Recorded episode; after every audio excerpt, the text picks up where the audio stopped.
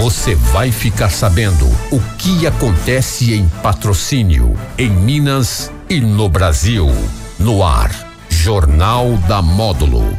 Informação com credibilidade. Oferecimento: Andap Autopeças, Unicef, Rações Saborosa e Alto Paranaíba Armazéns Gerais. Meio-dia e dois na módulo, uma boa tarde para você. Hoje, terça-feira, 1 de junho de 2021, dia da imprensa. Estamos aqui para mais uma edição do Jornal da Módulo. Recebo hoje o Antônio Geraldo de Oliveira, ele que é coordenador de política ambiental e responde também pela Secretaria do Meio Ambiente aqui em patrocínio. Antônio, seja muito bem-vindo. Boa tarde para você. Boa tarde aos ouvintes da Módulo, né? É um prazer estar aqui para a gente é, tá levando aí para os munícipes né, a questões ambientais do município. E o motivo da sua visita aqui hoje também é porque patrocínio assinou um convênio aí de cooperação técnica e administrativa com a Secretaria de Estado do Meio Ambiente e Desenvolvimento Sustentável, a CEMAD, e também o IEF, né, o Instituto Estadual de Florestas. Agora, o Estado está delegando ao município as atribuições de licenciamento, controle, fiscalização a partir de agora, Antônio, o que compete ao município realizar, o que pode o município realizar? Bom, com relação ao licenciamento ambiental, nós estamos assumindo aí nas classes de 1 a 6. Isso significa que eh, nós estamos, estamos né, eh, assumindo todos os licenciamentos que, que está previsto lá na DN eh, 117 né, do Estado. E a gente já exercia aí o licenciamento das atividades de impacto local, né, que está previsto lá na 213 e agora nós estamos assumindo todas as atividades que era do estado. O que, que, seriam essas classes aí de de 1 a 6? Em quais atividades, quais os ramos são enquadrados nessas classes? Bom, isso é de acordo com o tamanho do empreendimento e o potencial poluidor de cada um deles, né? Nós temos aqui na região, é, é assim, para simplificar para o ouvinte aí ter um conhecimento, é, por exemplo, a mineradora. As mineradoras aí, a maioria delas são de classe 6, 5, 6. Assim como os, os laticínios, né, também é de alto impacto ambiental, né? E também vai aparecer alguma fazenda grande também, acima de mil hectares, né, de área útil, que já é de, de grande impacto. É, pode ser que seja de classe 3 ou, ou 4 ou 5, mas todas elas está previsto e arrima, né? Então é, é a gente está assumindo que não era competência da gente.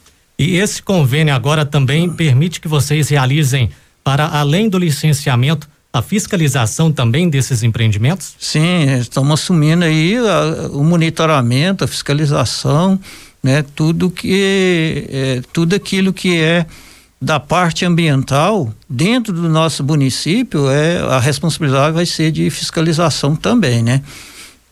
E aquele aquele empreendedor, por exemplo, que vai iniciar esse empreendimento, agora ele passa a fazer esse processo totalmente com vocês ou ele ainda depende em algum ponto de recorrer ao Estado também? Não, é, a gente assinou o, o convênio a semana passada, né? A partir da publicação, é, que deve, se não me engano vai ser publicado hoje ou amanhã no, no Diário Oficial, né? O Estado já não vai receber mais o, é, os pedidos de licenciamento no Estado. A única é, é, coisa que vai ficar para o Estado é a questão da outorga, né? É, as outorgas, ela é, é, o IGAN, que é o órgão gestor, né? E a questão de recurso hídrico, ela é indelegável, né? É somente da União e dos estados, né? A competência. E os licenciamentos, eles, é, muitos deles às vezes ficam parados nos órgãos ambientais por falta da outorga, né? porque nós não podemos licenciar é, qualquer atividade que seja que faça o uso de recurso hídrico sem é, a prévia autorização né, ao, é, do, do, de uso de água daquele empreendimento. Agora, é, além dessas classes, da classe 6, ainda há mais algum acima que vai ser exclusivamente do Estado ou todo e qualquer empreendimento será com vocês? A questão do licenciamento é todo nosso. Todo. Todo. É, é as classes vai de 1 um a 6, é, são as, as, seis classes, né? Que, exi, que existe aí, né? Agora, com o IEF a gente está assumindo a questão da, das intervenções, né? Tanto em área de operação permanente quanto as e a questão dos da supressão de vegetação a gente já fazia, mas vinculada ao licenciamento ambiental. E a partir desse momento a gente vai poder fazer desvinculado, né? Quer dizer, apartado dos licenciamentos, dos licenciamento ambiental, né? Assim como a parte de é da de Mata Atlântica, né? Que é aquelas que é passível de regularização, de, de supressão, né? A gente vai estar tá assumindo essa é, é, também essa parte, né? De, de, de, de regularização de Mata Atlântica. Agora, o senhor acredita que o município assumindo essas atividades vai proporcionar uma agilidade também no andamento desses processos, mas além da agilidade também, uma fiscalização melhor? Sim, é, realmente é, a gente pode, é, vai ser mais ágil na condução desses processos, né? E é mais fácil o município fiscalizar e estar tá, é, agilizando é, sem sem burlar a lei, Sim. sem respeitando toda a legislação, tanto federal, estadual e a municipal, né? É, é porque a gente está ali junto, né? E o empre... é muito mais fácil o empreendedor também estar tá conversando com o órgão ambiental, né? Então, com o Estado, é, era muito mais difícil do empreendedor estar tá, tá tendo essa conversa, né? Então, é, a secretaria, ela está ali para prestar esse serviço, né? E, e, e, muitas vezes é, isso se torna muito mais ágil, né? É, os análises, né? E nós temos é, uma equipe muito boa, né? Dentro da secretaria, bem capacitada e a gente vai capacitar mais ainda porque está entrando umas atividades é, novas, né? Para que a gente possa é, licenciar, né? E tanto nas intervenções também. É, mas aí o, o, Estado ele faz essa capacitação da, do pessoal para gente, né? E é, é para que possa fazer um serviço, né? Bem, bem feito e isento de, de, de, de qualquer é, interferência também de, de, de, de externo, né? Era sobre isso que eu ia comentar. A secretaria hoje ela tem uma estrutura ali preparada para para assumir essas atividades, seja em estrutura física como também em, em estrutura de pessoal, de pessoas ali para auxiliar? Bom, nós temos uma equipe muito boa, né? Inclusive o, o, o, convênio ele é avaliado pelo, pelo órgão estadual da capacidade técnica é, daquele município, né? E a nossa equipe é muito bem avaliada que inclusive a gente até ganhou o prêmio aí há, uns dois anos atrás aí, é, de, é, de, de ter uma equipe muito bem capacitada, uma equipe é, de, é, que faz um trabalho bem feito, né? Então, é, essa avaliação é feita para que o sistema funcione, né? Nós somos referência aqui no aqui no, no, no Triângulo Mineiro aqui, né? Como é, uma gestão bem, bem é, eficiente, né? Então é, a gente já até ganhou esses, esse prêmio, né? Do o Conama que avaliou a nossa estrutura, avaliou a nossa gestão, né? E no Brasil foram 100 municípios que foram contemplados e patrocínio foi um deles. Aqui na região, patrocínio foi é um, está sendo um dos primeiros, seria isso? A, é, essas competências a partir de agora? É, do Alto Paranaíba é o primeiro município, assim como foi na, na quando a gente assumiu aí a, a, a competência originária, né? Foi o primeiro município que que é, começou o licenciamento. Isso há quatro anos atrás, né? Foi em mês de maio do de 2017, né? A gente já estava assumindo, foi o primeiro município em Minas Gerais a assumir. Antônio, gostaria de aproveitar aqui a sua participação também. Você, enquanto é membro aí do Comitê de Bacias, não é, hidrográficas, é, o Sistema Nacional de Meteorologia emitiu na sexta-feira um alerta de emergência hídrica entre agora junho e setembro para cinco estados: Goiás, Mato Grosso do Sul, São Paulo, Paraná e aqui em Minas Gerais. O, a falta de chuvas seria, estaria sendo considerada crítica, né, na bacia do Rio Paraná, por exemplo, e já estaria até preocupando mesmo o governo federal. Isso te preocupa enquanto membro aí do, do comitê também, essa questão de uma possível seca, de uma possível escassez hídrica? Sim, é, os comitês de bacia eles estão preocupados com essa questão, é, mesmo porque os comitês de bacia ele é um órgão do sistema de, de gerenciamento de recurso hídrico nacional, né? E está previsto lá na lei é, 9433, né? E é preocupante porque é, com essa crise hídrica, os consumos múltiplos aí, né? Eles ficam um pouco sacrificados, né? É, isso é, é, é, a olho nu você vê isso. Quem for ali na represa Nova Ponte vai ver que a represa está muito baixa, né? E ela é uma, uma, uma represa de acumulação de água para sustentar as outras, né? Então a gente vê a olho nu que é, vai ser um ano muito difícil na questão hídrica, né? E não tem previsão até outubro aí de volumes de chuva, né? Então é, vai ficar prejudicado e os conflitos por recurso hídrico têm aumentado e muito, né? Eu tenho visto isso é, no comitê do que eu sou presidente e do do Afluentes Mineiro do Alto Paranaíba e sou vice-presidente do Araguari, a quantidade de CGLs, né, que é as áreas de conflito existente.